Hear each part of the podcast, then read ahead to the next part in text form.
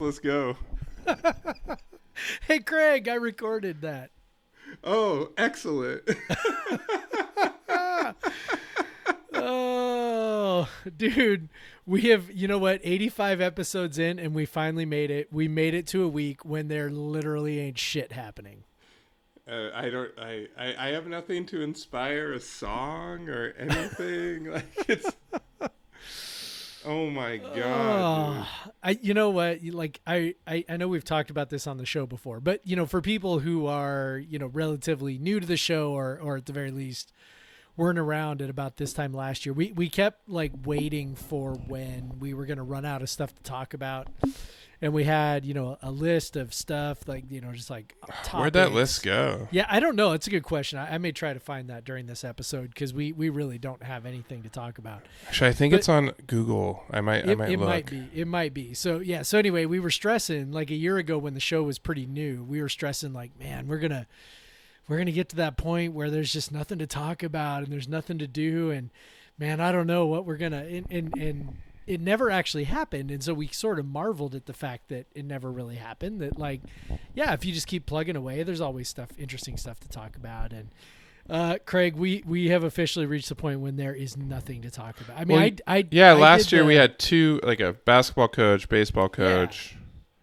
yeah. and I did the I did the link post, the hot cougar action post this morning, and did a little like back to Omaha update, but we've already talked. We've covered that. that. front and back. Yeah. Like, uh, let's see, there's recruiting stuff happening, but you know, we we've sort of covered. I, I mean, I guess we can talk for two minutes about how we uh, got a commit from a punter. Yeah, uh, I don't know. Um, no, you, you don't want to talk me, about how we got a commit from a punter? Well, hold on before we do that. Uh, yeah. This is podcast versus everyone. I'm Craig Powers. Sitting with me, not sitting with me, only like a couple times. I am sitting. Um, is Jeff Nusser. That's me. Um, I I have pulled up our podcast versus everyone summer topic idea brainstorming. Oh, you have it. Okay, so send it. Hold on, send me the link so that I yeah, can. I'll drop. Also. I'll drop it to you. Um, okay. yeah. We may have to like do a little like spin the wheel on some of this shit. Oh yeah, there's some good stuff in here. We've done, I think, a couple. This was all things. you too, wasn't it? By the way. I think you added a couple things. ideas. I don't know. I think you added a couple things. I don't know. Yeah, everyone in '60s on here. We did figure that out. And then on-site brewery, on-site brewery beer bar episodes, flat stick yeah, locations. We did that. Yeah. yeah. we did that twice. That was great. Did we do it on? Oh yeah, we did it on site at we, Single Hill. At Single Hill. Yeah. yeah. Hell yeah. Kugon places, love it. My my local tap room had some uh, kegs of Single Hill just sitting there waiting to be tapped this week, and I was like, oh. Yeah, those those Yakima yeah, Valley breweries have been sending more of their beer over here because, uh, although uh, people in Yakima, if you talk to my dad who lives, bunch of idiots, he says, because they've been uh, uh, not uh, following the the stay at home stuff very well, and that's why you Wait, see Yakima you, is. Are you saying rural Washington is? Well, I mean, Yakima's social distancing. Yakima's not particularly rural. Like it's not that rural. Um, there are rural areas of Yakima, but Yakima's pop, Yakima County population is similar to Thurston County, and Thurston County is going into uh, um, phase two, but Yakima County has not done phase two yet. Um, but we are going to Yakima this weekend. Uh, finally cracked. I uh, got to go visit the bees' grandparents. So, oh, that's a good th- three months was enough, I guess. So they're they've they've it's just been a long time, but um, I will tell you, this has been super hard on like my parents and Sarah's parents and how they've had a hard, you know, not not being able to either see the kids or even they've seen them a few times, but um, our kids pretty regularly go stay at, with their grandparents. Like, right. Like this is I, when I say pretty regularly, I'm talking usually one weekend a month, pretty minimum. You know, and sometimes it's like two or three weekends in a row where yeah. they'll just go stay with grandparents, and not because we're like get our kids out of here, but because you know they're like, yeah, kids want to come up. We're like, sure, whatever, you know, have a ball. And uh, you know, I think it's pretty healthy for for us in our marriage too. You know, Absolutely. to get a little little time without without children where we can go and and you know be together. But um, but it's it's been really hard on the grandparents, like like not being able to have them over for extended periods, not being able to hug them, like. Um, we're getting to the point now where we're like, okay, how can how can we how can we do the hugging? Okay, so let's uh, let's get some masks, and part of it is also like we we've got a couple of grandparents that work in in sort of high risk areas, so that's Mhm. that's kind of the other piece is, um, you know, we we do have like one grandparent who who is retired and is at home, so that's no big deal. The other grandparents are kind of in and out of shaky situations, especially one of them, and so it, that makes it a lot tougher. And so we worked out with with her like, hey, you know, okay, well let's let's let's do a mask and. Uh, you know, and then we can do we'll, we'll you know wash everybody will wash their hands and and then, and then we'll do some hugs and everybody everybody wins. So, yeah, Yeah, we had, my uh my mom uh, came over tonight with my she's been living with my sister because she we moved she moved up from back from California three months ago and um you know uh, almost three months ago me and my sister went and picked her up and brought her back and uh, she hasn't seen B the whole time and she hadn't seen B um, since Christmas before that. So it's it it's been you know she hadn't seen B for like five months or almost six months, and and so she finally uh, got to see her uh, uh, tonight, and she was just like you know over the moon, and B was so excited, and so now we're gonna go see the uh, the other grandparents and my dad and stuff, and it's just like because we live so far away, it's it's kind of it's kind of rough. Um, you know, uh, being able to see people. Um, obviously, my mom and my sister live 20 minutes away, but we have not seen because my mom is um, in some ways a little, um, uh, you know, immunocompromised. Uh, she's had Right. some some uh, strange uh, strange diseases that you can only get in Central California. Um, but uh, um, but um, but my uh, uh, we we it's kind of funny. I was talking to my sister and I, I told her yesterday. I was like, hey, we're just to let you know we're going over to Yakima, and, and she's like, oh well, when do you think it's going to be okay for mom to come visit? Well, I'm like, well, I was like, well, it's we were waiting for you guys to say that, like when mom felt comfortable, Right. because obviously Amanda works in a hospital, but yeah. um, but she works in Olympia, and uh, uh, frankly, there have not been that many cases in Olympia. Um, she has not come in contact with anyone um, that has it. Uh, so uh, we've just kind of, and now Olympia Thurston is moving to phase two. We're kind of feeling a little bit more comfortable. Um, obviously, it's you you feel uncomfortable with every contact with you. It's funny when when they were coming over, we knew they were coming over, and we were talking like. I don't even know. Like I should be excited. I I haven't seen my mom since the night we drove her back from California, and I dropped her off at my sister's house. I, I haven't seen my sister in that since then either. I haven't seen my little niece since then. Like she's uh, like ten months now, or and and uh, I haven't seen her since she was like seven months. So it's like a crazy amount of development. Like she's a totally different little thing now. yeah. um, and so it's just like I should she's be right excited. in that time when like every couple of days they're doing something new. Yeah. But yeah, I'm like, I should be excited, but I was just like, it feels weird. I'm just kind of like, uh, feels strange about this, uh, you know, because we haven't had people over, you know. The only person Right. we had over i um, in the last three months uh, was the uh, a notary that came to uh, to finalize it so we could sign the final papers on closing on our uh, refinance, taking advantage of the one good thing uh, in the Yeah. in the COVID it was the low interest rates, and so like so that's the that was weird. Having someone over like B was just like freaking out, and I kept her away obviously. Like I uh, you know we kept her away as much as we could like um and uh but she was just like why is someone here? But she was so excited when my mom and sister sh- and, and and her cousin showed up today and it was so I'll we you know we just uh you know we sit in the uh, sit sit around outside sit around in the living room you know kind of separated um but having you know being able to hang out together and and stuff it's it's it's nice you know. Um but whatever uh that see this is the kind of stuff you talk about when uh, you don't have anything to talk about welcome to podcast versus everyone this is a Welcome to the show. podcast yeah. I mean, it So- could be worse. We could talk about how a German soccer team ruined our day earlier this week. Oh man, uh, I will say uh, there is a point uh, for that game, they had been piping in sound, but not really that. Like it was mostly just kind of like noise, like general noise. Like it was Yeah. kind of this like buzzing sound. But they like they literally piped in like a recording of fans cheering for that entire thing. And and like, what did you think of that? I you know I really liked it. Um, a lot of you know I listened to a fair number of podcasts. I've been listening to a lot of number of podcasts on the Bundesliga to try and kind of catch up and understand it and kind of know what's going on with the different teams.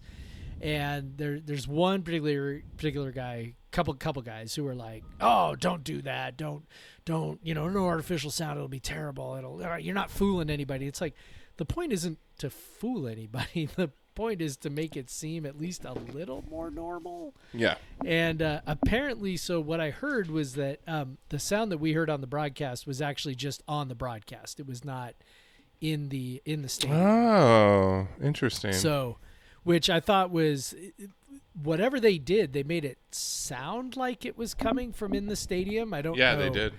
Yeah, I, like I don't know if that makes sense, but that's kind of what it that that's how how it sounded to me was that it sounded like it was uh, coming from inside the stadium. So kudos to them, and it was uh, pretty pretty natural. Um, Yeah. They did a good job, like Well, and doing soccer is- whistles. Yeah.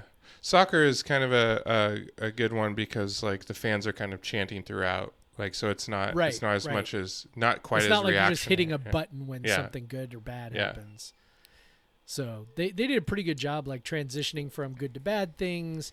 Uh, when when something seemed a little questionable, they had a little button that, that had the whistles, which of course we don't we don't really do that over here, but um, it's a very common thing in European soccer to It's you know, very whistle confusing. over over a disagree disagreeable call. It's very confusing. I don't know if you've like if you when I've watched European soccer, like it throws me off so much. Like yeah, they don't boo, uh, they whistle. they whistle and then like it, it they whistle really well. Like it sounds like a, a ref whistle Yeah. and you're like, uh, Yeah, uh. they probably they probably raise their kids to be able to whistle at referees. Have you noticed they they implement that in FIFA too? Like Yeah. uh, like it's in FIFA and it. I swear my I st- like I'll have a defender on someone and then I'll st- hesitate because I hear that whistle. I haven't gotten used to it. Like, yeah. Yeah. Um, So yeah, but it was um, that was interesting. I'm not sure. I'm not sure. You know, you mentioned I think the the key element, which is that with soccer, the the sound is just pretty continuous. Right. Um, especially in, are a in a like especially in a, a stadium that like Dortmund has. Like Right. it's very raucous. so there are songs, there are chants, there are cheers. Um, it's pretty, and, and then soccer itself being a continuous sport, right, lends Yep. itself to that. Um, football obviously is not. So I, I assume that's that'd kind of where you were going, was thinking Yep. about this fall and if there are no fans in the stands and how that works or what that looks like and or what it sounds like is probably a better way to put it. And um, I, you know, I'm not sure. I, I mean, I guess you could just have a baseline level of like Like the buzz, like a buzz Yeah. sort of thing. and then I don't know when something good happens, like you push a button and people cheer. I mean, I don't know. Like it's uh, uh it's it's I like a laugh this, track for like Yeah. on a '90s comedy. but I will say, I mean, you know, after having gone through it, it's it's it wasn't. I thought it would be okay from the beginning. Like even when they weren't doing it, I was like, this would actually I think work okay. Um, and then they did it, and I was like, yeah, that that was about what I thought. Like it just, it's it's. We talked about last week how it's just kind of creepy when all you hear is like the thumping of the ball Yeah, and yeah. guys yelling at each other. And Especially there was a Yeah. there was another match uh, the first week it was back that played after um, uh, after the Dortmund match and and they didn't play any sound at all in the stadium and they didn't play any sound anywhere and it was very weird. But yeah, but the the one bummer is of them playing, and I, I think part of why they did it too because it was like kind of a rivalry match. Is, that is you could not hear the uh, the swearing at the between the players as much um, uh, which was fun when uh, Schalke, Schalke and uh, and Dortmund played, or Schalke, Schalke, however you say it. Yeah. I don't know. close enough, Whatever. I don't speak German. They don't. they um, don't deserve. They don't deserve your respect of pronouncing their name correctly. Oh, I, I wanted to say uh, there's another part. Um, so uh, you you play FIFA yearly. Um, I, I buy FIFA every year or two, you know, whatever. Um, you know, there's there's Pro Evolution Soccer as well as obviously a competitor. Yeah. And, and they're they're always trying to you know there's people that say the the soccer's better whatever which it could be like I, I'm EA makes uh, a, a lot of shitty sports games so it, like it very well could be a better experience soccer wise um, but I, I'm not uh, that uh, intelligent enough to know. Um, Uh-huh. um, uh, but uh, but they've been kind of ticket so what's happened between the fight between these two is they've been getting like partnerships from different clubs. And so like Juventus the famous uh, Italian club um, one of the most famous clubs in the world that Christian Ronaldo Cristiano Ronaldo plays for um, uh, is not in FIFA. Uh, they are called uh, although Cristiano Ronaldo and all the players are in FIFA but the the, the uh, team is not in FIFA because they have an exclusive um, uh, uh, deal with uh, Pro Evolution Soccer, I noticed that even though Schalke is in um, is in FIFA, obviously that because uh, uh, FIFA has a an agreement with the Bundesliga, but they have a partnership with Pro Evolution Soccer, so we definitely cannot buy Pro Evolution Soccer because Schalke has a has a has a partnership with them, so it's tainted, it's awful, it's Mm. terrible. So don't even consider it, man. Okay. I will not consider it then. A proper a proper Dortmund fan would never consider it. That's right. That's me, lifelong Dortmund fan. I think the Huskies have a have a, a partnership with them as well, actually. So, oh, speaking of that, um, comeback story of the day.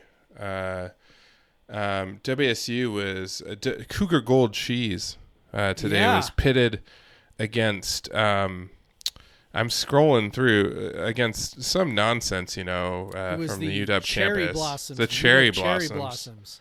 Yeah, Which congrats. are, I, I will allow, they are pretty beautiful. Yeah, well, whatever, man. Who But cares? they're no, they're terrible. Cougar gold. Well, yeah, and they're not Cougar Gold, you can't which is eat them.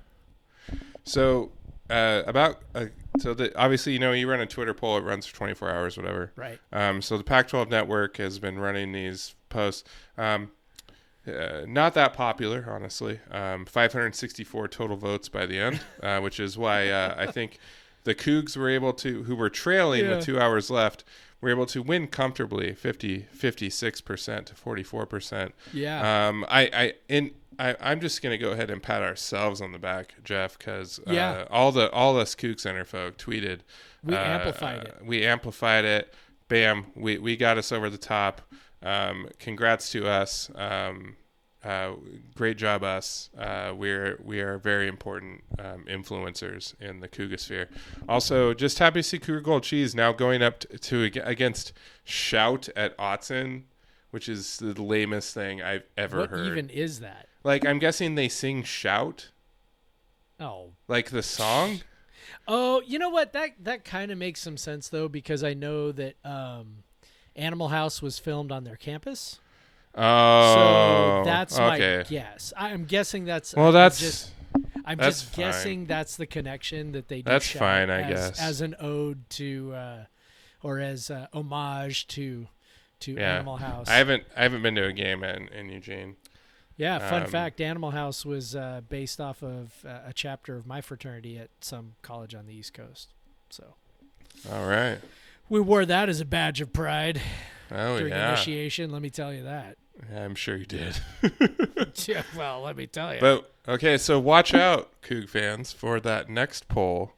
Um, so we can beat out. When is I was sad. Shout out Autzen beat out Gary Payton's trash talk, which I That's wanted. so to, terrible.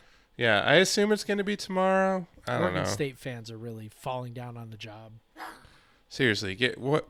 I mean, I, it it would have been kind of hard for me to vote Gary Payton's trash, trash talk against Cougar Gold, both like titans Yeah. in their i- respective Uh, industries. I know you can't even like. You can't even do that. By the way, if you hear that, my child is. I don't know. You you could have heard. Uh, he roared into the microphone. He tried to scare me. Oh, it didn't really yeah. work. But I, I was I was blathering about, so I don't know.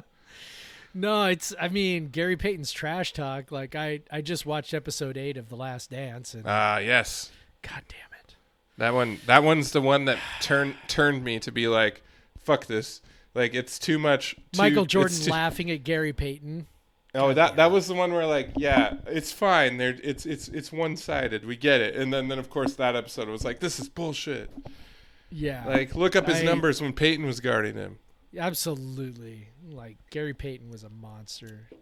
As as I said on Slack for for any Sonics fans out there, that that series was 100% decided by Ron Harper and Nate McMillan. Like Yeah. that was that that series did not come down to Michael Jordan and Gary Payton. It was two uh two hobbling point guards Six men. who both had injuries.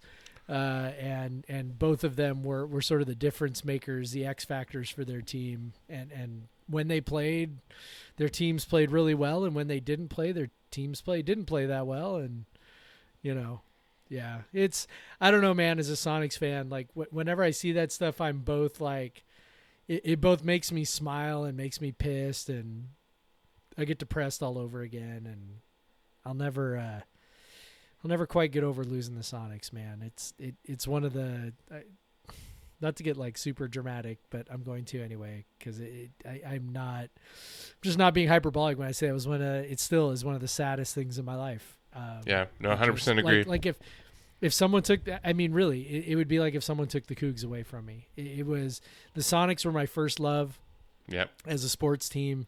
I Same. mean, I was, uh, you know, growing, basically coming of age as a sports fan during the time when uh, they were awesome under George Karl, and uh, I still remember them losing to the Nuggets and how that crushed me, and then and then the joy of '96, and um, you know, and some of the other stuff. I mean, they just they they were consistently good for quite a while, you know, pretty much for a decade, and hmm um, They had some You of know, the they- mo- two couple and of the more dynamic players in the in the Eh, league. Yeah, and they played a really exciting, fun brand of basketball. yeah, Like, trapping just- defense and Yeah, they trapped on defense. They forced turnovers. They shot threes. I was, I was talking about this with Kyle Sherwood the other day on, on Slack. We were DMing back and forth a little bit, and, and the Sonics were, were really ahead of their time in terms of the number of threes that they shot. Um, they shot way more than they were like third or fourth in the league, I think, in three point attempts in '96, and you know we're kind of ahead of the curve on that. Um, weren't really ahead of the curve defensively on that. they allowed a lot of threes also, but um, you know it just was you know they, they just were fun, man. They they played at a high tempo. They um, you know they had dudes who could who could fly like like uh, you know like obviously like Shawn Kemp and um, you know, Quite Gary literally Payton. Yeah, I mean quite literally. You know, and so I've I've I've kind of gone into uh, kind of gone into the YouTube rabbit hole to find whatever games I can find of those uh, of those old Sonics teams and yeah, basically like eighty seven through yeah ninety seven. and anything you know when i find games at key arena and, and there's a fair number of them when i find games at key arena and they do um, and this is the thing that gets me which is I, I don't know like so when you go to a cougar game like i imagine there's there's a little bit of you like the very first time glenn johnson goes and that's another and you go cougar first down you're like oh my god this is so great i'm back at martin stadium right Yep. because it's a martin stadium thing right Yep. um, you know, when I watch these games at Key Arena, it's, it's kind of the same deal. You know, when Gary Payton streaks by someone for a layup, Yeah, the they go the Gary road- Payton, and then there's like the road The runner road and like the squealing tires and "Er," you know, and it's and it's Oh, just man. like, or It- you know, Shawn Kemp goes in for a dunk and they do the thunder, you know, for the Rain Man, and it's just all that stuff, and it just takes me back um, to that time. And you know, I went to a lot of Sonics games back in the day, and um, yeah, it just yeah, you know, it reminds me of, of what they were and how much I miss having the NBA around and. Um, Yeah, man, and and it's kind of like it's like this. Um, it, it kind of makes it worse that uh, Calabro works for the Blazers because, like, Yeah, no kidding. like I I know he relished that that Dame Lillard three to beat um, the Thunder, but like it was still it's like like he he's ours, man. Like, come on, like. yep. But I also don't blame him for. Oh yeah, it. I mean make- he he like, wasn't dude, all the other stuff he did. He frankly, I, I love him to death, but frankly, he was made for the NBA. Oh and yeah, the other stuff he tried to do was not as good of his, as his work in the NBA. I mean, he tried doing. Let's see, he had a ra- he had a talk show, talk radio show in Seattle. Uh, did some. Did, he was the uh, play-by-play guy for the Sounders their first season, which a lot of people don't remember. yeah. um, I've then he heard got- some of those. Uh, yeah, yeah. yeah, and I mean, and it wasn't like it wasn't for lack of trying. I mean, he gave it you know he he's a pro. Like he gave it a good effort, and then uh, you know he did some Pac-12 network stuff, doing football and basketball for that, and uh, not great.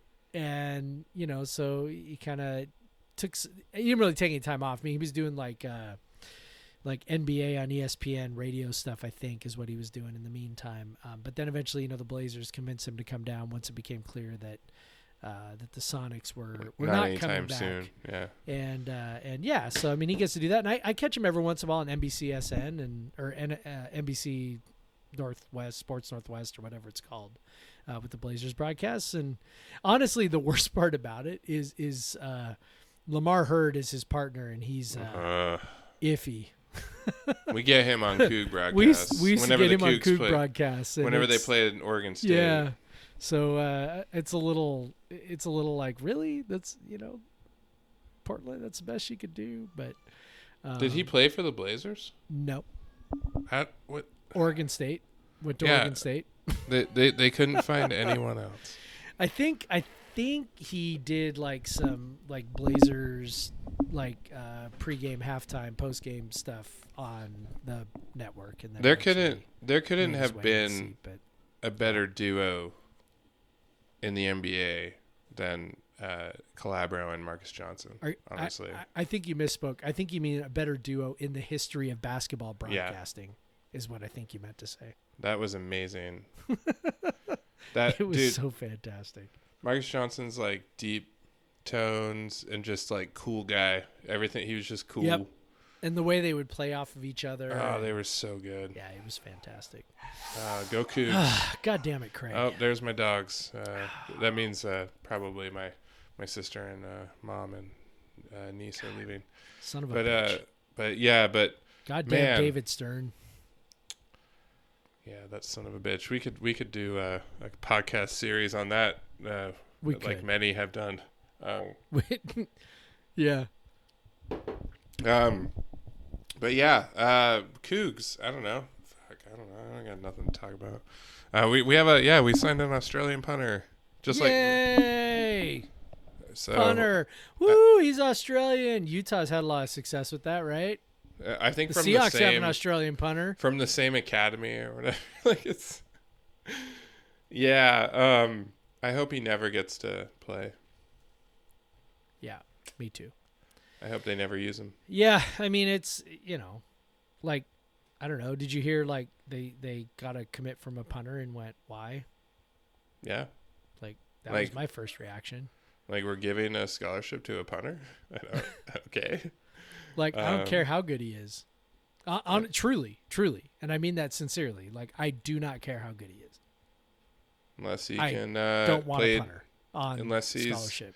If he maybe if he's 6'2", 330 and can play a nose tackle, then uh, and also punt, then I'm totally down for that. I mean, it's it's it's it's like simple math.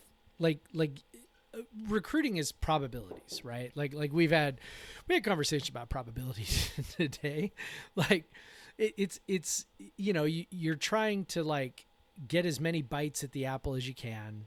You know, like throw as many darts at the dartboard as you can. Like like it's you know that some of the recruits aren't going to work out, so you're trying to give yourself the best chance possible to uh, succeed. And and one of the things that um, you know maybe isn't the best use of a scholarship, or, or or what we would call an initial scholarship, right? Which is when someone signs, um, is you know giving it to a, to a kicker, like that's to a specialist. Like that's just kind. I'm not saying it's a waste of a scholarship, um, but you know like college sports is littered with you know kickers who sign and suck when they show up. Not Yeah. saying this guy's going to suck. He might be awesome. He might be the best punter we've ever WSU seen. gave a scholarship to a kicker a few years. I swear Leach did once, and he, I don't think the guy ever saw the field. Leach, I think, tried to. Oh, tried then- to, and, and then, then oh, he, he- flipped to and then he UW. flipped, and then guess what? Guess what he did at UW? He sucked. he sucked. That's right. He sucked. Like, I mean, I think we all like uh, not to not to rip on the guy, but I think we all have you know visions of Lauren Langley in our head, right? Like, Mm-hmm. I, I mean, it's just there are so many examples of kickers who show up and are not good.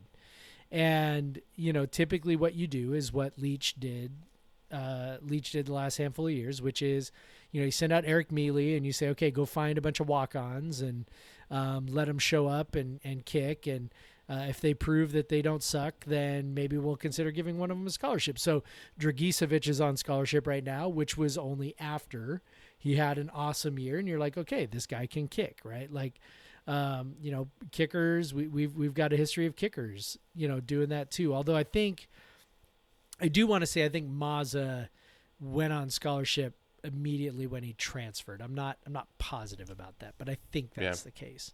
Um, but again, that's a guy who had sort of proven, you know, to some degree that he could do it. So anyway, it just it's not the greatest strategy to be handing out initial scholarships to kickers because um, you only get 25 of them a year and you know you got to restock the talent and you know you, you, can always give a scholarship to a kicker later um, and there are a lot of them around so, i mean if this guy is reed forrest then fine. i mean let's be real if he can average 15 yards a carry and you know be the best offensive player you have you know then then yeah give him a scholarship yeah yeah but you know whatever i mean it, I probably wouldn't think it was as big of a deal if I wasn't looking at the rest of the class and worrying like crazy. Yeah, which so, we've yeah, which, which we've, we've covered. covered.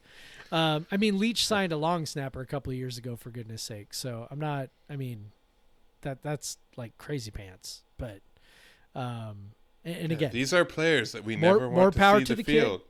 We I'm, want to I'm score happy, touchdowns every time. I'm happy for the kid who got a scholarship. This is not a personal uh, assessment. It's just a you know what's General what's a good allocation strategic. of resources yeah and maybe not giving an initial scholarship to to a specialist is is a good idea but whatever you know whatever, whatever. i don't know if y'all noticed that uh, jeff and i are uh, interrupting uh, each other more we we tend to do that when we've had a couple yep well i was drinking some beers with my sister and and yeah uh, I was and, grilling uh, burgers. There you go. It's a good night. We just ordered some pizza. It was a great night, but we don't have good know. pizza out here in rural Pierce County. Well, Tacoma, even the whole entire city, there isn't many good places. My my favorite place uh, that I've zeroed in on is Half Pint. There's also a pretty good place uh, that's Coug um, which I the name is slipping me. That we went while Half Half Pint was closed. Uh, shit, god damn it. Um, uh, they're great. They have like Coug memorabilia up, and, and someone's yelling and, at, at me right now. Um, uh, they have a dog. Is there yelling at you? To, to, they have a dog at the. Uh, no, just any person, any Coug that lives in Tacoma is yelling at me right now. Oh, they, they have a they I have a dog you. as their logo. Um, uh, Sammy's Sammy's Pizza. There we, there go. we go. Um, there's they have a couple locations, but yeah, they make some pretty good pizza too. Um, but half pint's a little cheaper and.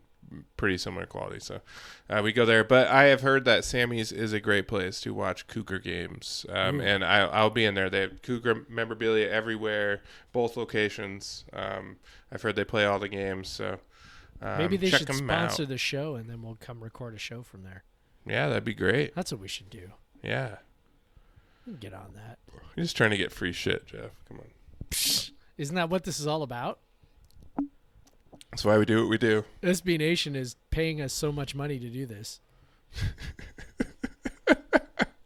a mean, penny for a penny for your thoughts, Jeff. A penny for your thoughts.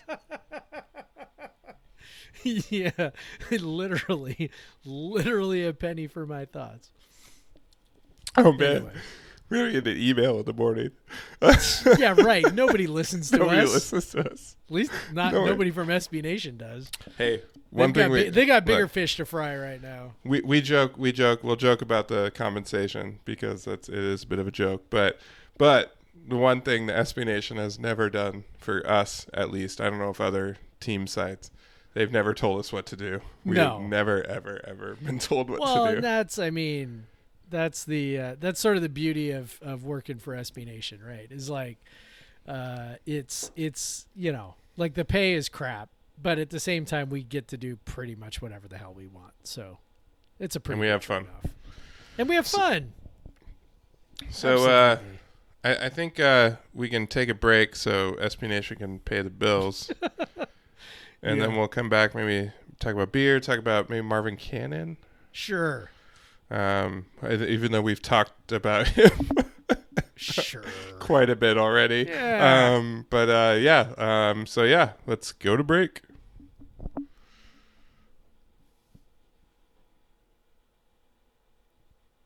and we're back.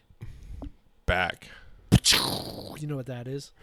No. It's the sound of a cannon. Did it sound like one? Okay, man.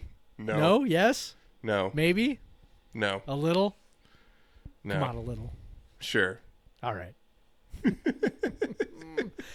Marvin Cannon's transferring in the least surprising news of the year. Yeah, this was Uh, I mean, obviously he tried to leave uh, last year, um, and then yeah, my my sense isn't that he that he tried to leave. He just kind of thought maybe I should. was thinking Well, there was- like I'm going to, and then you know. Well, there was some- Back, so You know, there was some thought that he wanted to go closer to home because Right. he's from the East Coast. But right, yeah. That that was the thing floating around at the time was that he was because he's from Virginia, so Virginia, right?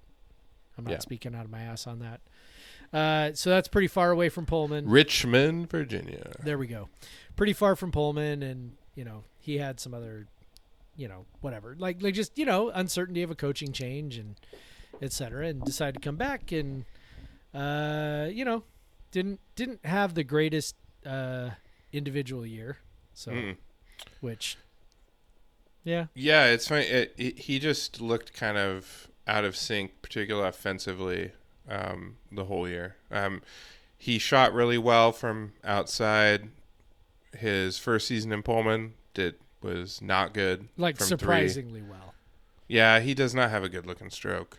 Uh, but I mean, we were both of you and I were very we were happy that he came back because Yeah, he just seems like the kind of toolsy guy that uh, would would have fit really well with uh, Kyle Smith because he's he's long. He plays, you know, he's he plays D. I mean, he can jump, like he can offensive rebound. He can shoot threes. So he's got a lot of tools. But um, and and all you know, obviously we're um, uh, advanced stat nerds, and and his like offensive rating looks okay. It's 107.4 or whatever. Um, but honestly, it, get at his low usage rate, it's not that exciting. Um, uh, uh, good teams have guys at a 14% usage rate have like 120 offensive Right. ratings because all they do is hit open threes or all they do is hit open layups or, Or free throws or or whatever. whatever. Yeah, they dunk or whatever. You know, you're looking like a guy like Pollard who had a 15% offensive rating or 15% usage and had a 118 offensive rating. That's what you're expecting out of out of those kind of those right. If uh, you've got a low limited contributors. if you've got a low usage and your efficiency sucks, that's a real problem. Which I'll say, Marvin's did not suck. It was it just wasn't. It just You know, wasn't like- like sky high. It's not like a guy like you look at like Kunc. His was Kunc was uh, because he really was very limited. Like Marvin, at least you- you know because he attacks the um, offensive glass, would draw some fouls, get to the free throw line, whatever. Um, but he really he he really showed an inability to uh, um, I mean, which we knew he was an inability to kind of create any shot for himself. Yeah. I mean, Jeff Pollard's a really good example of what you're hoping for with low usage guys. Like his offense, his efficiency was 118, which uh, translates into roughly you know 1.18 points per possession used for him, which again is is really efficient. And he does didn't you know take many shots, didn't use many possessions. Th- Yeah. That's really what you're hoping for. Like when you go back to like the you know the old Tony Bennett teams, um, you start looking down the roster and you see guys like Caleb Forrest, right? Like I know you and I talked about Caleb Forrest the other day. The Daven- miracle of Caleb Forrest. yeah, Daven Harmeling when he still remembered how to shoot. Um, you know those kinds of guys. Y- you know, low Robbie usage- Cowgill, even. Robbie yeah. Cowgill's a great example. Yeah, low usage, high efficiency guys. Um, you know, you, you definitely need those guys on your roster. Jeff Pollard's what you're shooting for. Well, Jeff Pollard's kind of the only guy that we had in that range. Yeah. But Cannon was pretty good too. Um, Yeah, in that sense, he was You pretty know, good. 107's not terrible. Like, it was is is entirely much like his uh his season last year was is built quite a bit on on free throw rate, Right. Which which is good. which is okay. Um, but you know, when you watched him on the floor, it was it was pretty clear, um, you know, what his limitations are and and why he was always maybe going to struggle to be a consistent scorer. He's just not. Um, he's not an adequate. He's not even really an adequate ball handler. Um, nope. And as far as the shooting goes, I know that like two years ago, you and I sort of marvel marveled at the fact that his three point percentage was reasonably high and that his free throw percentage was really, really, really high. I think both the you and I had a feeling that that that was um, that there was some randomness involved in maybe it being higher than what his true talent level was, um, just in terms of watching the stroke. A- Yeah. And not that that's always a reliable indicator. You know, I know another thing I was marveling at recently was Shawn, uh, Shawn Marion's uh, old shooting stroke, with Or even Reggie Suns. Miller, man. Yeah. Like, So that's not always the greatest measure, but um, but I know with Cannon, it just always looked very like. Uh, you there's know, a hitch. There's a yeah, hitch there's for a sure. hitch, and it's just not real fluid, and you just feel like, ah. Um, and so when it Well, started it- to yeah. drop off toward the end of his sophomore year, Yeah. because that that definitely Because he was shooting like 50% from three at one yeah, and and like ninety eight percent from the free throw line. Yeah. like it was like what, and then it started to drop off a little bit, and you're like, okay, that makes sense. Yeah, sense. you look at the conference only uh, Right. stats are quite a lot lower, yeah. And so then last year, similar kind of deal, you know, but had had even maybe a little bit more difficult time shooting. I mean, he only shot twenty three percent from three, which um, is is I think probably worse than his true talent level, but Yeah. also. You know, again, the randomness kicking in on that, just a little bit sequencing, whatever. When I, I definitely think So- without, you know, like uh uh you know, a true score like without like uh he they had Elleby and they and God damn uh shit, you know, I've had too much to drink. Um but um they had Elleby and they had Robert Franks and so like oh, you're talking about two years ago. Yeah, yeah. yeah, two years ago he was Okay. getting uh, it was a lot of corner uh, I mean, and, and a corner is not as big a deal in college basketball because uh, it's the same distance right, all the way around. shot. In, in college, in, in NBA, it's shorter. The corner three is like a foot shorter than the well, than and the by the three. way, he only shot 33% on 54 threes. well, that's what we're saying. He was at So fifty it wasn't, percent, and then it wasn't good. and he only like- like, it, it was he started so in non-conference play or he was 8 of 19 so he was hitting almost you know 40 some percent and then conference play 10 of 10 35, so it's like uh, it, he's he definitely went downhill um i i i and and the thing yeah like I think he probably had took some tougher looks but he actually uh, part of this was the free throws. Part of this was um, I just don't think he had the same freedom to roam about in in Kyle Smith's offense that he Yeah. did in in Ernie Kent's kind of like roll him out and let him go type Well, approach. And in Um, Ernie's offense, he was surrounded by dudes who could shoot. Yeah, And, you know, so he was free to just sort of slash to the basket, dive to the basket. Um, you know, those are things that he was able to do. And, and Kyle Smith, you know, talks about how he wants six tool guys and he wants them to be able to shoot and dribble and pass and all these other things. And you kind of sit there and go, well, isn't that what every coach is looking for? They want that like Yeah, doesn't every course, coach right. want guys who can do all those things? and apparently they don't. Yeah, but when you watch the team this year, it be it, like it, it became more clear what he was actually talking about. Like like he quite literally needs guys who can do multiple things. And Yeah. if you have things that you can't do very well, that's actually a problem. Yeah. And that's I think what we saw with Marvin Cannon was, you know, it's a guy who can't really dribble, a guy who can't really pass, uh, really at all and and those two things really made him I mean, he just looked lost on offense most of the time because he couldn't really do either of those things. And so you know for his sake i hope um, i really hope he ends up at a program that plays to his strengths um, and, and to me that's a program that uh, maybe presses on defense Oh yeah, and then also on offense wants to get out and run as much as possible um, and just allows him to maybe move away from the ball, cut to the basket, those kinds of things, where he can really just kind of use his athleticism because his athleticism is great, and, and Yeah, that was he the part is- that was always tantalizing. Yeah, and he he's got long arms, six five. He plays a lot bigger than six five. Yep. Um, he's very slender, but um, he does play a lot longer than his height, and because he can he can jump like with the best of them, and um, I. I- I think he could crush it in a mid-major league. Yeah. Um, with the right team, which is probably where he'll end up. I'm sure. Um, I, I think he'll go. I wouldn't be surprised if he went and had a great season, and uh, and, and Coug and Coug fans will go, "Oh, I wish we had him." And it's like, well, sometimes these guys just don't fit, you know. Yeah. Because actually, his his usage, we were talking about his low. He had you know pretty low usage the season before at eighteen percent, but to drop four percent, so he was even less, like quite a bit less of a factor on offense than he was the season before because he really just wasn't finding the shots. Like and um, obviously Smith's philosophy was not to have him crash the offensive glass as much. Um, even though I well, I'll let me you know uh, fact check myself right there. He actually had a higher offensive rebounding percentage this season, but but yeah, I don't know. Maybe you know he's he wasn't getting as many. Um, like his free throw rate dipped a little bit. That probably had a little bit to do with it. But he also just there was a lot of times he was on the uh, the floor offensively and he would just disappear and not really be a factor in any way. Um, and obviously he was in and out of injuries uh, too. Um, Yeah. Hopefully next season he can stay healthy. He can find a place that he fits and um, um, I because I, I I think he's got lots of uh, lots of tools that can make him good. It just didn't it just didn't work this year, and that happens.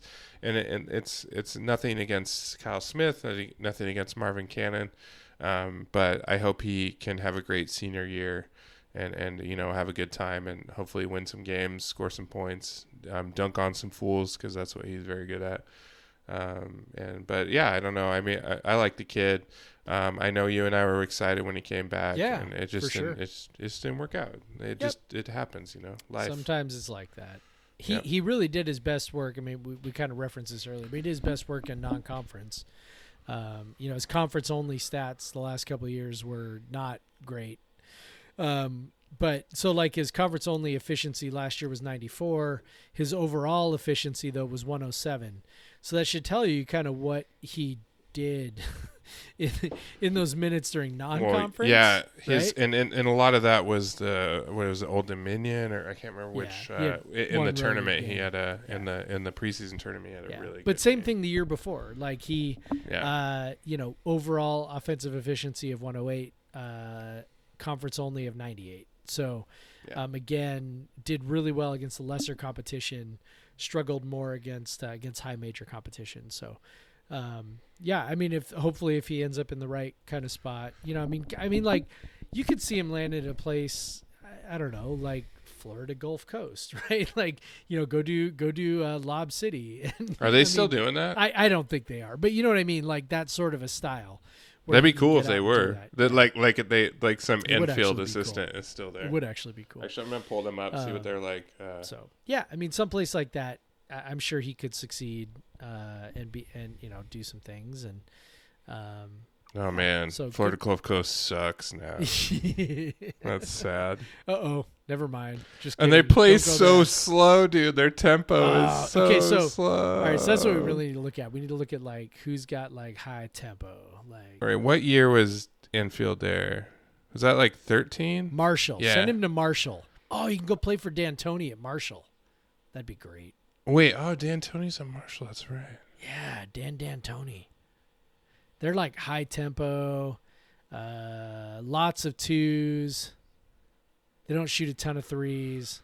Man, it, rest in Force peace. lots of turnovers on defense. That's where he should go. rest That's in peace. Marsh Madness. Fucking Florida Gulf Coast was the shit. Yes, that was. was. one That of the best fun. things of all time. That was super fun. I, I, I still, I have, a, I have an FGCU shirt. Do I, you really? I do. I, I, I awesome. had to buy one due to it.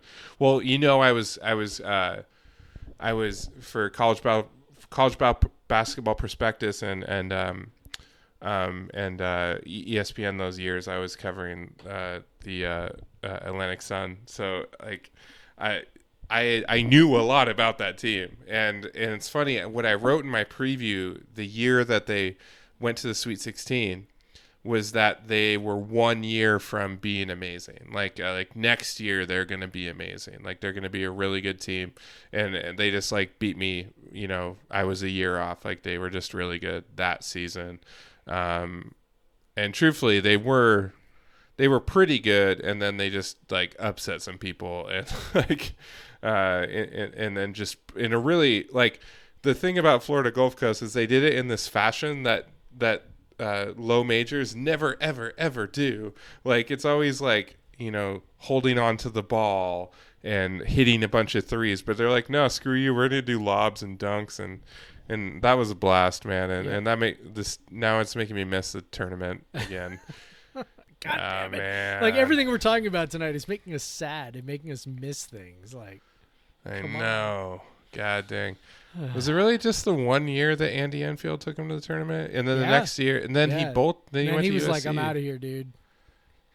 Every good college coach knows like when it's time to go. That includes Tony it- Bennett. and I, and I will say like he he's made USC better. Like it probably not Yeah, probably not a, achieved what USC could like you could probably achieve at USC honestly, but yeah. but but really no one hardly anyone has. So I don't know. Historically, they haven't been great though. That, that's yeah. always So been. so They are right up there with like. So we talk about how uh, Arizona State football is like this sleeping giant, right? yeah, The sleeping yeah. giant. Someone's gonna awaken the sleeping giant. It's like you know what? After all these years, like, don't you think someone would have woken it up by now? Yeah. Like, if if if it really is a sleeping giant, don't you think someone would have done that at this point? Yeah. And so if they haven't, why not? US they would have went to Enfield's third tournament this year. Yes, they would have. Um, They would have. and they probably would have been like a eight or nine seed, I think, probably. Um, so he's had an 18, 11 seed. The best seed. Good lord, in the he's camp- been there seven damn years. It's it's I don't know, dude. We're old. We're so fucking old. Oh my god. He's still Dunk City to me, man. He's I was still Dunk watching. City. I was watching that 2003 Fiesta Bowl tonight that was on ESPN, replayed on ESPN with when Maurice Clarett was a freshman and all that stuff. And I'm like watching. Oh, the like, pass yeah, interference at the end. Yeah, of it. that doesn't seem like that long ago. And I'm like, oh my god, like Willis McGahee's the running back at Miami, and Andre Johnson's the wide Dude, receiver. Miami. I remember like, I was oh my god, these guys are all like have been in and out of the NFL for a while now. dude. I remember that game. Terrible. I remember watching that game, and we were watch. I was watching it at a friend's house. There was like a bunch of us watching it, and uh, we were rooting for Ohio State, obviously, because like Miami was like the Death Star at that Right, point. You're right. like, you know what? Like you're like, like they just seemed like they they ruled the world for those like three years. But uh, but like, I remember the past Like, you saw it, and you're like, ah, pass interference. And then it there was it seems like there was such a delay in the call. There was enough a delay that I, me and my a couple of my buddies got up and left the house. Like, okay, we're we're gonna leave. We're gonna take off. And then someone came out like while we were getting our cars. We're like, they call it pass interference. It's still going. Come back in. I still I remember that. Like like it was like, what? Are you serious? Like that's how. But then when I watched the replay, I'm like, it wasn't that big of a delay. Like how the like it, it in real time, it just must have felt like forever. Like oh, the game's over. We're leaving. Like see you later. like, um, but yeah, like that was uh that was a great game. Um, I mean, probably one of the greatest games in college football history. But whatever. Yeah. So I'm looking at USC's history, and let's see. Going so KenPom goes back. Yeah, to I'm looking at him too. Goes back to '97. Um, the highest seed they've had uh, since '97 was a four seed under Henry Bibby in 2002. Yeah. Tim Floyd. Well, they finished Uh, twelfth in the KenPom rating, so maybe they should have. Maybe they were undersold. yeah, they were probably underseeded, but okay, fine. And then Tim Floyd took him to the tournament three out of four years, but Although five, t- five what, seed, six 12th, seed, 12th would be a f- three seed, so I guess they're not undersold that much. Right, and and you know, and Tim Floyd did what he had to do, which is pay players to show up. Um, so good for him. And then Kevin O'Neill took him to a first four, and that was it. And then Andy Enfield's taken him to the tournament twice. Uh, highest KenPom ranking is 49 after seven years. So Kevin O'Neill, fascinating college coach career. yeah. what an asshole. that dude coached a major program somehow in four, five, nine different seasons, Yeah. including one, two, year- three, four, five losing seasons, a, a couple, f- a six win season, and a five win season. Right. So Tennessee, Northwestern, and then he went to the NBA. This is only what KenPom has too. Yeah. Like I don't. He may I, have. I'm sure he was at Tennessee more than one year. So, um, but Tennessee in 97, Northwestern 98, 99. Did he take over after Lute Olson retired for that one? Like he one did. year? He did. Yeah. He was the interim guy and then took over for a year, uh, and then got fired. Sam the Eagle. And yeah, yeah, he does look like Sam the Eagle. Uh, and then you know ran USC into the ground because he's an abrasive prick. And Okay, so he uh, he was head coach at Marquette for five years. that's right. Uh, took them to a couple. Uh, took them to a Sweet 16. Parlayed that into Tennessee, where he coached for three years. Uh, didn't have a winning record in any of the seasons, um, although did go to an NIT. Then coached for three years at Northwestern. Uh, reached Northwestern, which at the time never reached a NCAA tournament. Um, wasn't there a team this year that's never reached an NCAA tournament that was going to? Possibly I feel like there was one. Like they kept know. talking about it. Northwestern and- was on that list until a couple of years ago. yeah, yeah. I remember that bit. I think they might have been the last Power Five or something. Yeah. But uh, I I remember them t- like there was talk of a team all year that was like, oh, they're gonna break the streak. Um, but then it didn't happen. So I don't I don't know. Um, Yeah, I don't know either. I, I I don't know, but yeah, this is a fascinating. It's a fascinating career because like he after Northwestern, after went five and twenty five and zero and sixteen in Big Twelve play or Big Ten play, sorry, he he. uh I mean, these are Paul Wulffian um, conference record at Northwestern nine and thirty nine, nine and thirty nine, dude. That is, I think Co- Ernie Kent laughs at that. like, well, what's I mean, what's wild is okay. So he's the coach at Marquette for a couple of years, or for a few, like five years, and uh, isn't you know all that great. I mean, he's okay, if you get if you get tournament success, that's what right? And That's what'll get so you, his you know? last year at Marquette was really good, twenty four and 9, 10 and two in conference. Took him to a Sweet, Sweet 16. 16, so, yeah. okay. So then he goes to Tennessee for a few years and is pretty middling there. Ends up at Northwestern and actually abjectly sucks at Northwestern. just awful. Um, and then, like I said, I think I think at that point he goes to the NBA, ends up coaching Toronto for a year eventually, from in 2003 2004, wins 33 games. Uh, ends up as an assistant at Arizona with Lute Olson. Ends up taking over for Lute Olson when he has his health problems. Ends up getting uh, booted out by Lute Olson when Lute Olson comes back, if I remember right. Ends up at USC. What the hell was USC think? I, I don't. How so how did I can't I don't remember. I remember USC following it. such a like train I wreck. I remember following it in real time, but like I don't remember why did they hire Kevin O'Neill? Like that's just nuts. I think he was seen as like a like a calming influence, like a steady hand. You know, because they were just coming off of uh, the Tim violations Floyd disaster. and yeah, Right. Tim Floyd was, you know, paying guys and OJ Mayo and OJ whatever. Mayo, right? OJ's guilty. That's right.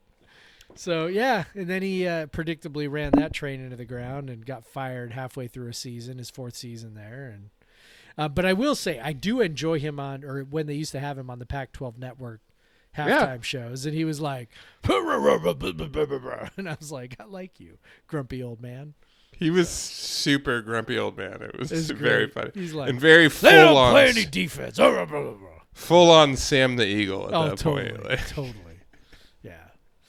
But he's the kind of, you know, honestly, he's a guy who I kind of thought like might end up in Pullman eventually because, uh, uh, um, and not because of anything other than he, he really is able to, uh, like coach defense and, and kind of do things the way we think you know you pretty much have to win in Pullman. So um, there was a part of that. Yeah, he has had generally had good defenses, really good including defenses. the number or the number one defense in Yeah. uh, of it for adjusted defensive efficiency in 2010.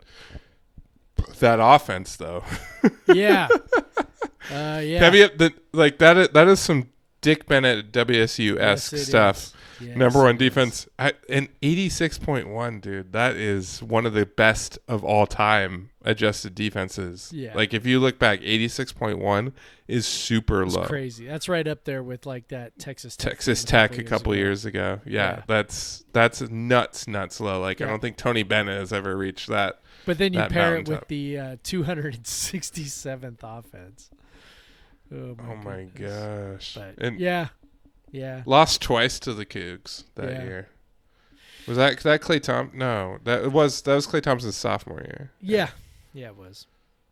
Oh, t- you, Yeah, the point of the story is USC Couldn't beat is Ken never Pone. as good as we think it should be. So they really are. they don't care. They don't care about. They don't actually care about basketball down there. They really don't. No, they don't. Like th- all they really care about is football and and and how's that gone recently? you know they build that nice arena and nobody actually cares. God, I wish we had that arena. No kidding, right? Wish we had that that money. So good for Enfield. I don't know. I guess I don't think he's on the hot seat there because He shouldn't be. nobody Like- actually really cares. But Like, like like we've just like we've just expressed, he's done as well as anyone there. Right. So, and he doesn't seem to be playing Dunk City anymore. But even though he has like dudes now, Yeah. like, I don't know what his recruits are who are coming in though, because he's going to lose his best player, and then his two Yeah. other best players were seniors. So I think he's had a couple years where he's lost his, but I think they've had a couple one and dones. Uh, yeah. And then yeah, Rakicevic or Rakosevic was a senior. Matthews was a senior. Yep. Um, I, I feel like yeah, I don't know that like the Sturdivant dude has really bad numbers, but he seemed pretty good to me. Like it's like there was something there. Um, but yeah, I don't know. Um, look at this: a Max Egg Bonk Polo. Agbonkpolo. mm. that's What a last name. Uh, probably pronounced it correctly too. All right, so coming in next year, they've got Is is Isaiah Mobley kids. is Isaiah Mobley related to Cuttino Mobley? I don't know, but that'd be funny if he was. I just that's that's just who I think when I see the name Mobley. So USC's got two more top. Or shit, Isaiah Mobley was a five star recruit last year, so he's probably going to be pretty good. So right now, Welcome Right- to USC basketball talk. right now, okay, Um, this can't be right. Podcast versus everyone. Right now, it says USC's national rank for the 2021. Oh, we're on 2021. 2021 recruiting class. Their number. They've got the number one 2021 recruiting class right now, but obviously there's time for that to change. Well, that's the thing about them is they, um, obviously in football and basketball, like they sign amazing classes a lot. Yeah. Like, so and it just- 2020. let's look at 2020. Sorry. So 2020 class. Uh, they've got another Mobley coming in. Evan Mobley. Evan Mobley's his little brother. Holy Yeah. shit! Five star kid, number three overall recruit. That's pretty good. Yeah, and and Isaiah Mobley was a five star, number twenty three overall recruit. So Damn. They Why aren't they gotten- good? They must have gotten like their uncle or something to be an assistant coach. Enfield's Enfield's recruiting. Okay, hold on. I got to look at this because goodness knows you don't sign guys like that. Hold on. All right. So Isaiah Mobley. Oh, wait. Would you look at that? Eric Mobley is in his second season as an assistant coach. Holy Huh. shit, dude! Good find, Huh. Jeff. Good Boy, find. that is so weird. so Eric strange. Mobley is in his second season. He was added to the position uh, by Andy Enfield on March 24th, 2018. We are excited to add Eric to our coaching staff, said Enfield at the time of the signing. He brings to our program a wealth of playing and coaching experience at a variety of levels. He brings He's to an our program outstanding two- coach and a terrific person. He brings to our program two five-star sons. Yeah, you're not going to believe this, but Mobley, 51, coached various AAU programs during the previous 11 years, coaching the AAU Compton Magic 16 under team the three years before joining USC. That's amazing. Uh, let's look down here. Oh, he and Nicole are the parents of sons Isaiah and Evan. Isaiah is a freshman on USC's team this season. The Mobleys also serve as oh foster parents for five years to teens who are now adults. Okay, I can't, I can't make fun of that. Oh. But they are Oh, also currently nice serving as a host family for a Chinese student, Johnny, who is going to high school here in the states. What a They're heartwarming nice people. This- story! Dude, Evan Mobley, seven foot. Can you believe that? This is like this is like when the Porters were coming to UW. And then and like they didn't. and then they didn't and their dad got hired at Missouri and then magically they went to Missouri. That's amazing. Oh my god. I, and look, I, listen. I'm not college hate- basketball college basketball recruiting is on another level. I'm not Like, it's hating just on this. I'm like whatever, dude. You go get it. I don't care. Like you go for it. But also let's let's acknowledge what the game is, right? right. How long have we talked about USC basketball just now? like 20 minutes? I don't know. We could talk about how uh, Tracy Ford's brother only coached at Division three programs and then magically got hired as the offensive quality control assistant after being a defensive coordinator at UPS. For uh And if we want to talk about how families get involved with recruiting, well, I wanted to set you up. um so where did he get hired, Jeff? Got hired at the University of Washington. Ah, yes. Huh. Um I I'm sure because of his coaching acumen. Oh, I'm sure he is uh, an offensive genius, despite having not coached offense recently. Wait, so who is his brother again? Who is His- this Tracy Ford? Tracy Ford runs a uh, high level high school athletic development program in Western Washington. And he notably spent the last like two years complaining about how Mike Leach did not recruit in the state, which translated Ah, yes. meant was not recruiting his guys who got big sky offers. Yeah. Yeah. My my my big sky guys need to sign with WSU to make Yeah. me look better. Really missing out. Really missing out. Missing the boat. Need to bring back Wolf. Yeah. The one that got away.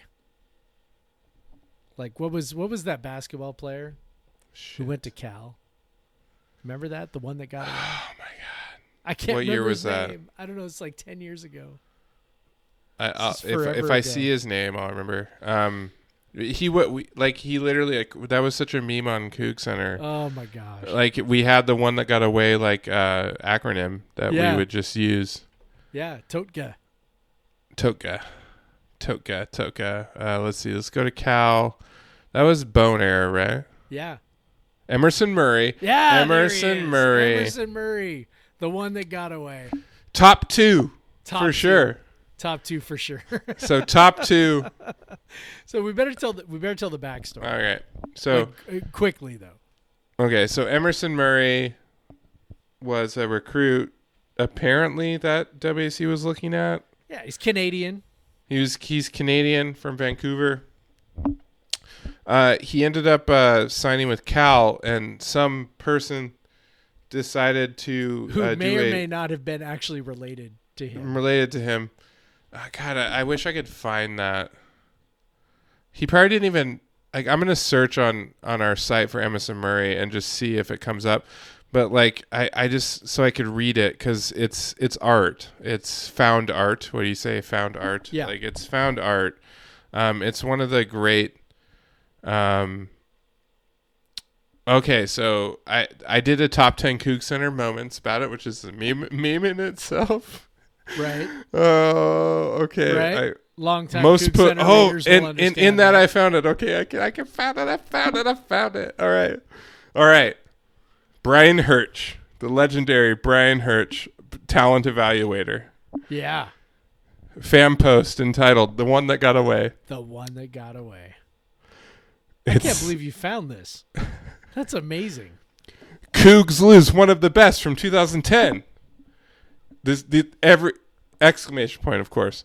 Sleeping at the switch. Sleep Emer- uh, sleep at the switch. Emerson Murray, one of the best combo guards in the class of 2010, goes to Cal State. That's right. Good job, Cal State. Maybe maybe he's a Stanford fan and is just throwing shade. I don't Could know. It's possible. I would rate him top two, just top two of what nobody knows. Nobody knows, but top Nobody two for knows. sure. top two of players named Emerson that go to his high school. I don't know. Like it's we we we're not aware, but honestly, he is rated top two. He combines a great personality with athleticism and game that is unparalleled. That is, and then there's two un, two spaces for some reason unparalleled at his level. It is electrifying to think how he will blossom with the proper coaching. This is these are all sentences that are like one like one line each. That and with some two spaces, great talent two spaces with the ability to anticipate the play. That is it. That is all. 28 comments, which is probably a fan post record, honestly. honestly. And this this this just became Oh my god, this just became uh, a, a, a years long meme. Um, But but anyway, so I if Emerson you're Murray. like me, but don't don't you miss the days when actually we had CougCenter memes? Like when we actually yeah. like when when everything was active enough that we actually like we came up with these inside jokes. Yeah, I would rate it top. Honestly. I would rate those days top two, Jeff. I would rate them top two. I saw that joke. I saw that joke coming, and it was still funny. So he went to Cal. He went to Cal. Do you know where he transferred to? Yeah, I know. I'm he looking transferred at to it, dude. Seattle U, and he was never good. and he was bad. He was- I mean, uh, uh, no disrespect to no Emerson Murray. No disrespect at all. You just have to just. It's Brian Hirsch's fault, man. he didn't even make it to his senior year. No, he did. He no, just, he didn't. Oh no, you're right. He transferred. He- Wait, he has two junior years at Seattle U. Wait, what? Okay, hold well, on. on Hold on. it's now listed as no. He did. He played four years. I think that's an error in on It might. It might be. It might be. No, he just barely played his senior. Although year. his no, he played a lot and it was just terrible. I'm sorry. He played a lot he played a lot. and just no one gave him the ball. very No, bad. listen. So his first year at Seattle U, he had he was 22 percent possession possession, and then the next year he was 10 point uh, like 11 percent. You and don't see that. efficiency dropped. You just don't see either of those things. I, His I minutes don't went know. up. His possessions went down. His efficiency went down. That's So was he was like a spark plug off the bench when he was a junior, and Well- then you're a starter now, and he just apparently got to the free throw line a bunch, but that was it. well, when your turnover rate is thirty eight percent as a guard, That's that. No, that's amazing. He had he had a eleven percent, ten point nine percent possessions, and a thirty seven turnover rate. The, and and then he had a sixty seven free throw rate. Almost all of his possessions were a turnover or a free throw. are free throws.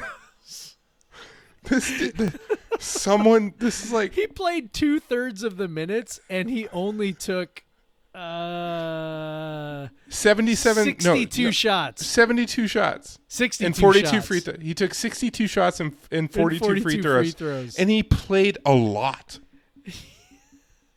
he played 77% of the minutes in conference. This is play. amazing. Like that is such an incredibly wait. low. Wait, wait, wait. and- Hold on. He played 77% of the minutes in conference play. So that's, I mean, if he played in every game, which he probably did, and then that would be roughly 30 minutes a night.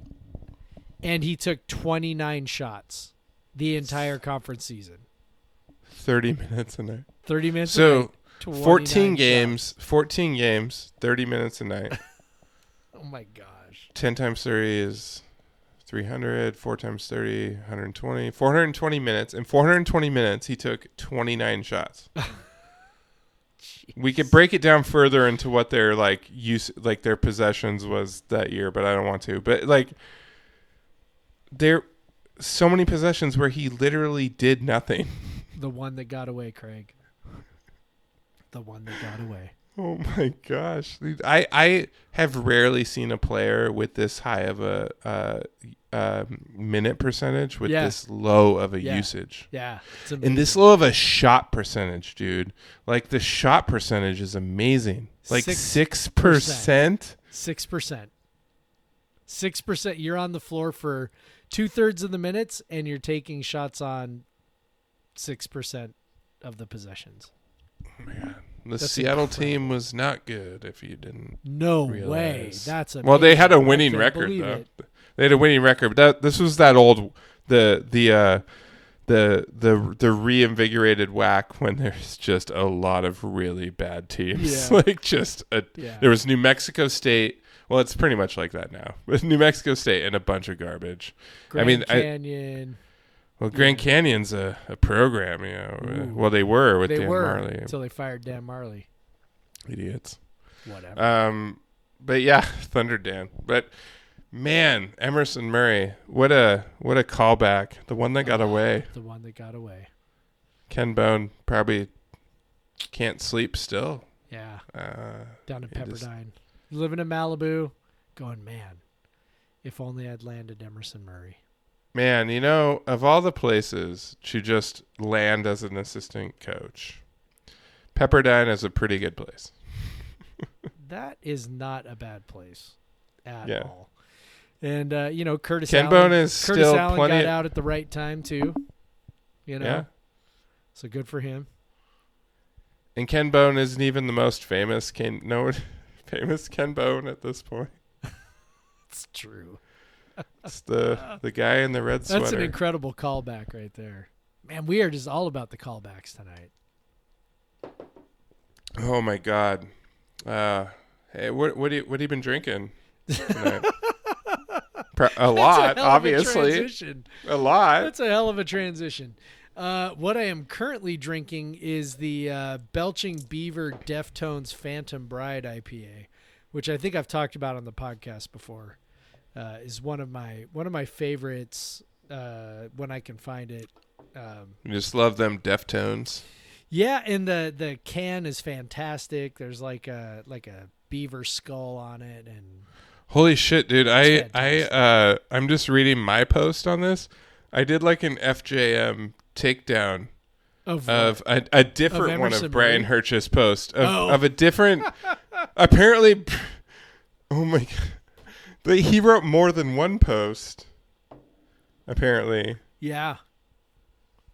or or maybe I just oh my god, sleeping Don't at you- the switch, sleeping at the switch. Don't you love it when you go back and you find stuff that you wrote and you're like, I don't remember writing that at all. Oh, this I don't remember writing this at all. I remember getting Coug top ten CougCenter moments. I think I got to six. I, I And one of them, I just linked one. One of them, I was just an asshole and just linked to the to the post that I wrote. Like I went, I posted it and then immediately went back and linked to the same post. And so it was just like a cycle. Like the the, the top six Cougar moment is this this post right here. Like it's so it's just like a cycle. Um, I was very clever back in the day. That's um, Uh, you know, you're still pretty Uh, clever. uh, you know, I just don't use it. Um, uh, it's just uh, saw his final two games this year, and the coaching at St. George's was pathetic. Talk about a class act. He puts his arm around their coach and thanked him. So, I okay. So I can't believe. So this is my writing. I can't believe they could rob such a great personality of the MVP. Okay, so the so the hotter the competition, the better he plays. Plus, he was robbed of the MVP. It was the first time in the history of the tournament that the winning team didn't D I D I N apostrophe T have the MVP dot politics. You say MVP dot.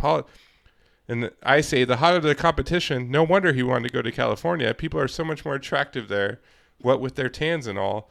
I can't believe they could rob such a great personality of the MVP award. Also, I'm concerned that Hirsch started having a stroke earlier, and then back to Hirsch, saw his final two games, G M E E S, this year.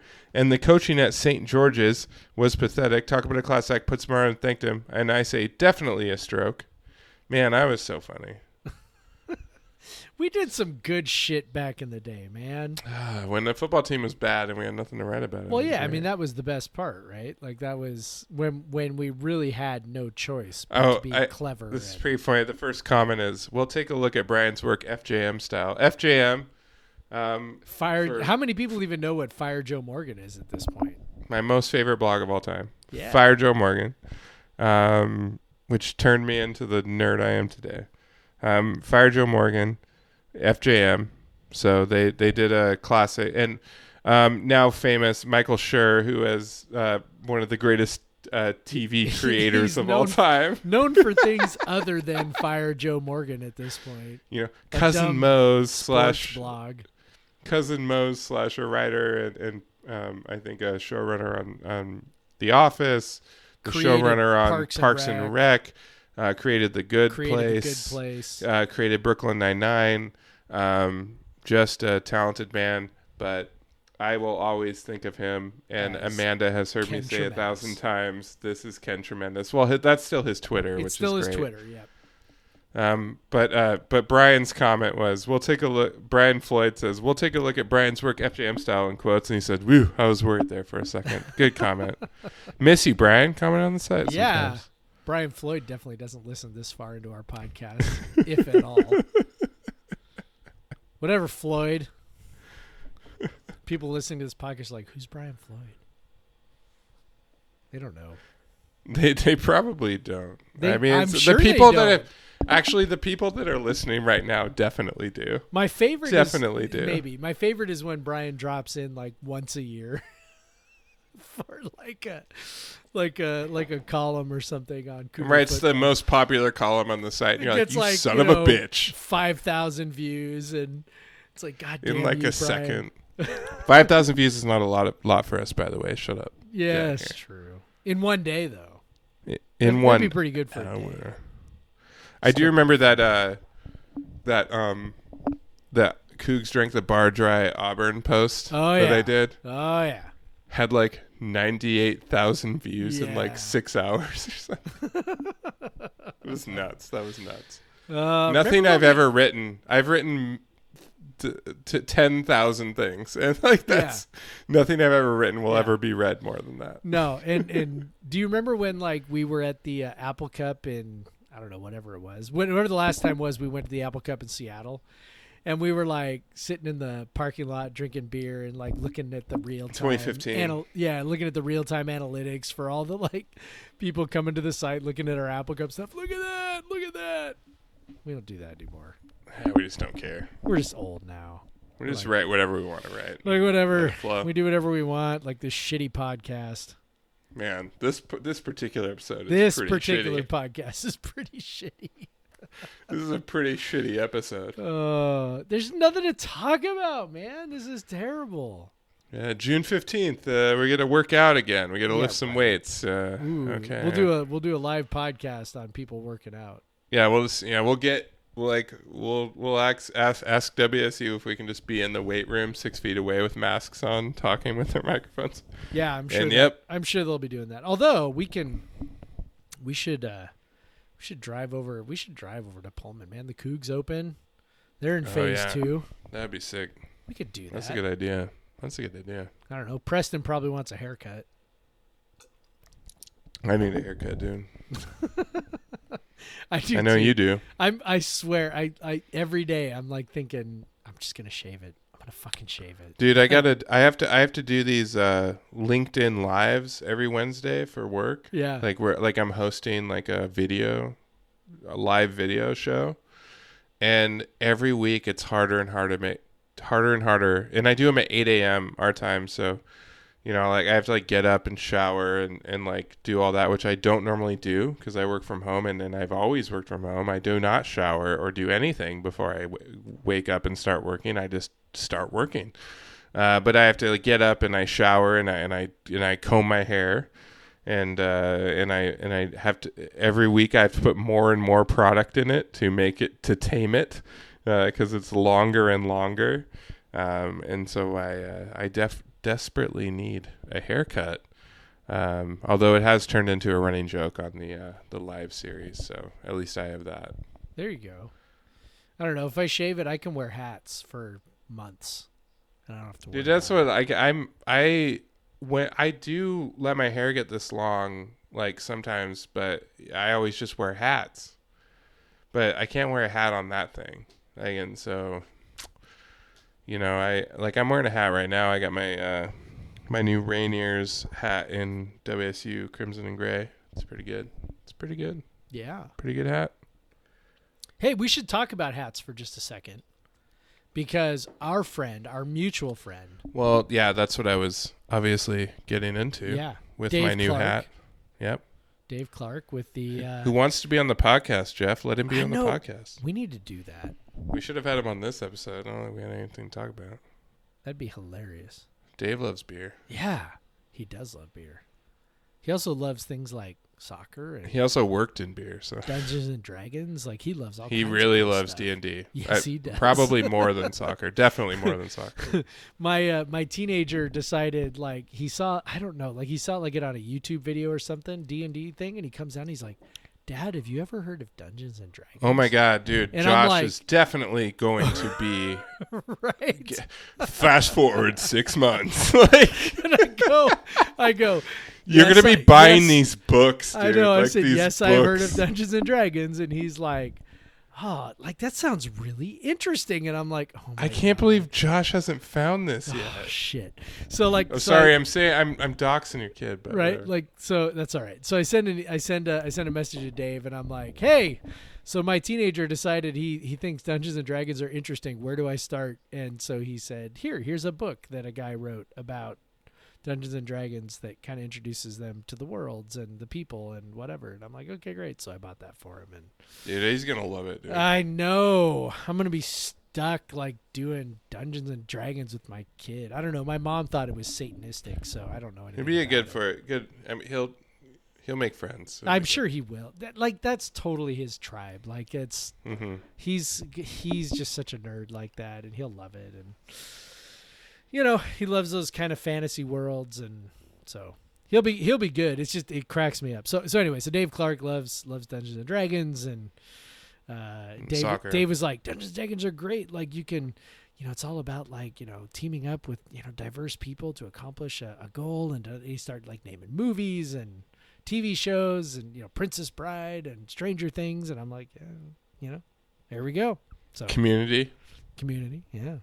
Did he name Community? Or I'm not sure if he did. I can't remember all the ones he named. Might have. I been. love the D and D episodes of Community. They're great Yeah. episodes. Yeah.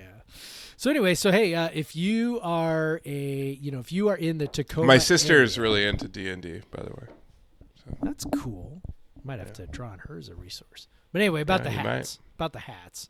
If you're in the Tacoma area, the the Rainiers slash Tacoma Defiance are uh, donating five dollars from every hat sale to what is it? Meals, right? Meals for frontline workers, or something like that.